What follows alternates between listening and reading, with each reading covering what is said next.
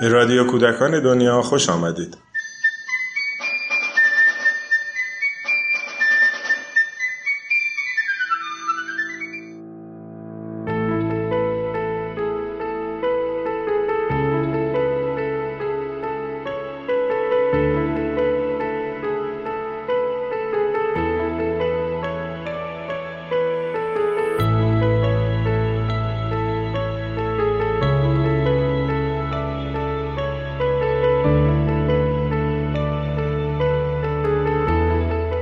سلام در قسمت قبلی از سخت بودن تعریف راستی به دلیل پیچیدگی مفهوم واقعیت حرف زدیم. حالا بیایید فرض کنیم که موضوعی برای همه دینها، همه قدرتها و به طور کلی همه مردم یک واقعیت باشه. حالا سوال اینه که آیا ما باید واقعیت رو در تمامی لحظات و به همه افراد بگیم؟ فرد سیاسی که دادگاه خود رو بیدادگاه می‌دونه آیا باید واقعیت رو با قاضی خودش در میون بذاره؟ آیا یک پدر مادر باید همه واقعیت رو با کودک خودش در هر مرحله سنی مطرح کنه؟ یک حزب سیاسی که با دولتی مستبد سر و کار داره آیا باید همه حقیقت خودش رو در اختیار دولت قرار بده؟ در یک شرکت یا در یک جامعه همه افراد باید در جریان همه امور به یک اندازه قرار بگیرند. در جنگ جهانی دوم افراد بسیاری یهودی ها رو از چشم نازی ها پنهان می‌کردند. آیا اونها هم باید حقیقت رو می‌گفتند؟ اصلا بذارید سوالی ساده تر بپرسیم. یک پزشک باید تمام واقعیت رو به مریضش بگه؟ آیا گروهی که برای رسیدن به نفعی همگانی دروغی میگه در جهت راستی قدم برداشته؟ چه کسی پاسخ این سوالها رو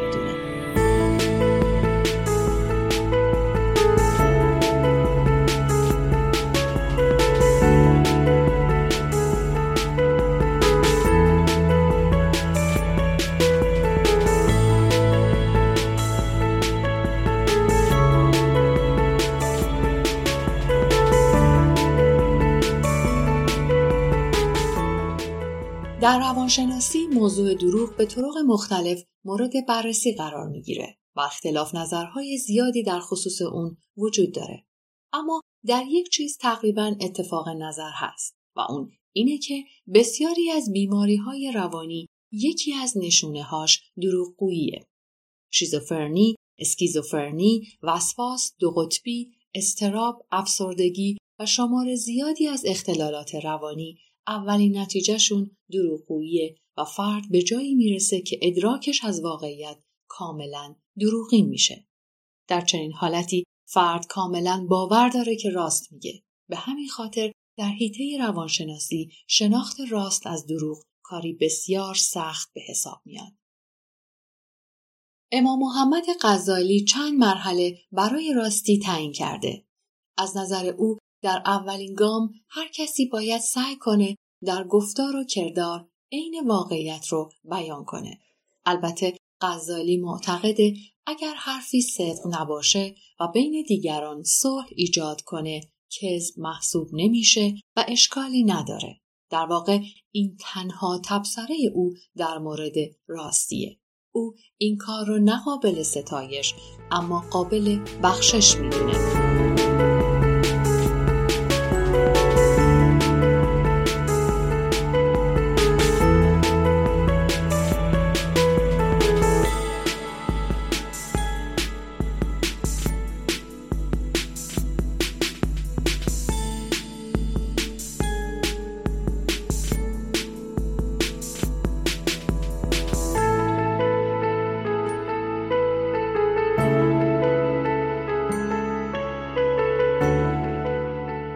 بسیاری از گفتگوها و بحثها در مورد راستی در همین مرحله باقی میمونه. اما امام محمد غزالی مراتب دیگهی برای صدق و راستی میشماره. در دومین مرتبه او راستی رو در نیت و اراده می‌دونه. اینکه افراد نیت خوب و خیر رو برای کار خودشون داشته باشند. حتی اگر گفتارشون برخلاف اون نیت باشه. در مرحله سوم انسانی که دارای نیت خوبه شروع به کار کردن برای اون نیت می‌کنه.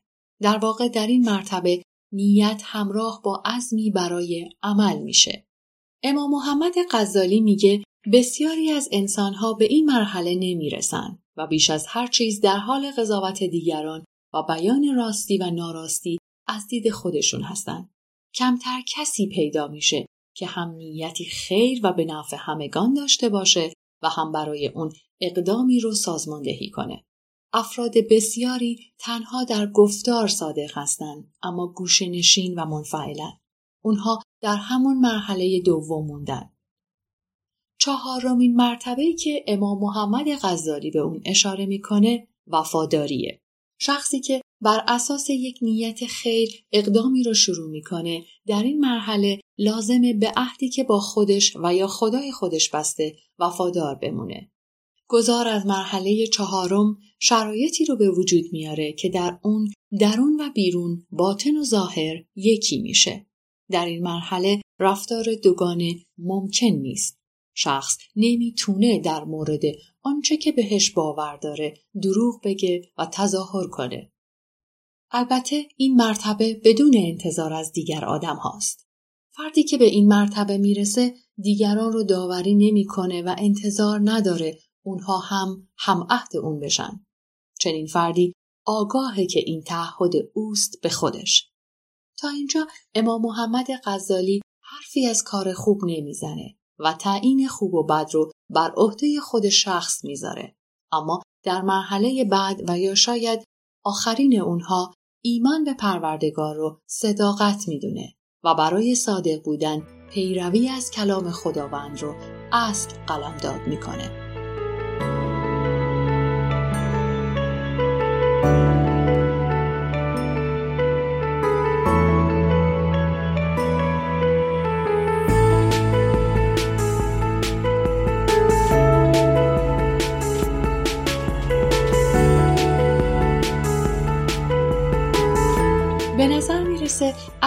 جنبه‌ای که به موضوع راستی نگاه کنیم به جایی می‌رسیم که گروهی حقیقت رو پیش خودشون می‌دونن.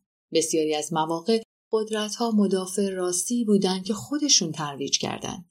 دینها، دولتها و قدرتهای مختلف تعریف خودشون رو از راستی داشتن و بر همون اساس افراد رو به صادق و دروغگو تقسیم بندی می‌کنن. حال سوال اینجاست که چه باید کرد؟ جامعه که نتونه راستی رو تشخیص بده دچار فروپاشی نمیشه؟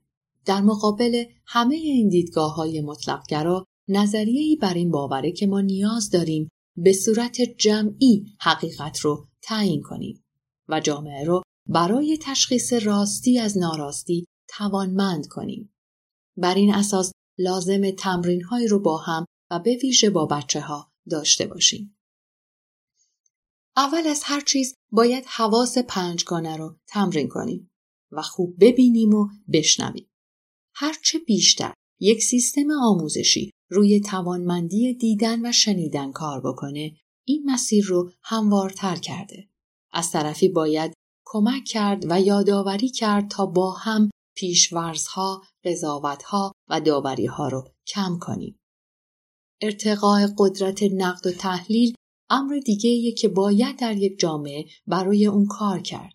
به جای تمرکز بر حافظه یک سیستم آموزشی باید به دنبال آموزش تفکر انتقادی به بچه ها باشه.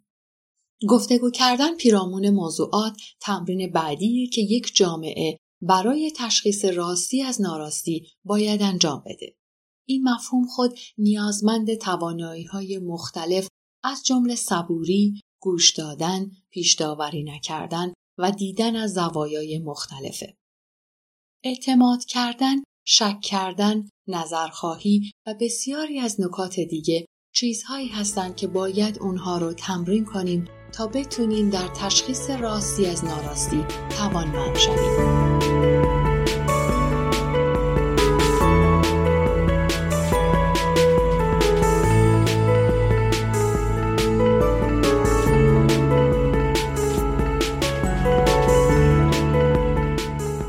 اما نکته مهمی که در این مسیر بسیار اهمیت داره کمک به دیگران در انجام عمل صادقانه است. اگر شما در جامعه‌ای که براتون مهمه ناراستی رو می‌بینید و برای اون هیچ کاری انجام نمی‌دید خودتون هم در مسیر ناراستی هستین. در این دیدگاه کناری وجود نداره. تنها تماشاگر ناراستی بودن هم دامن شما رو آلوده می‌کنه. مگر اینکه شروع به گفتگو و کار در جهت پاک کردن ناراستی بکنید. شاید نکته مهمتر اینه که اگر جامعه ای، سازمانی، مدرسه ای و یا حتی خانواده ای می‌خواد در مسیر راستی باشه باید ابتدا فضای روب و وحشت و کنترل رو کم بکنه. ناراستی زمانی شکل می‌گیره که کنترل و ترس وجود داره. از چنین فضایی نمیشه انتظار راستی رو داشت.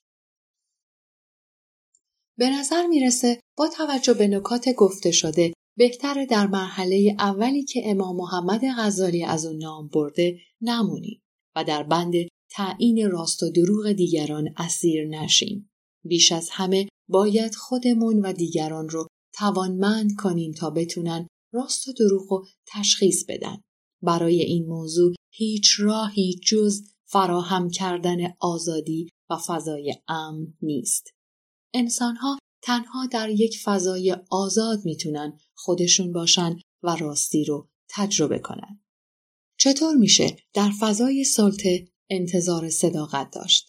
برای رسیدن به این فضا باید همه کار رو تلاش کنیم و یک جامعه آزاد و راست رو به وجود بیاریم.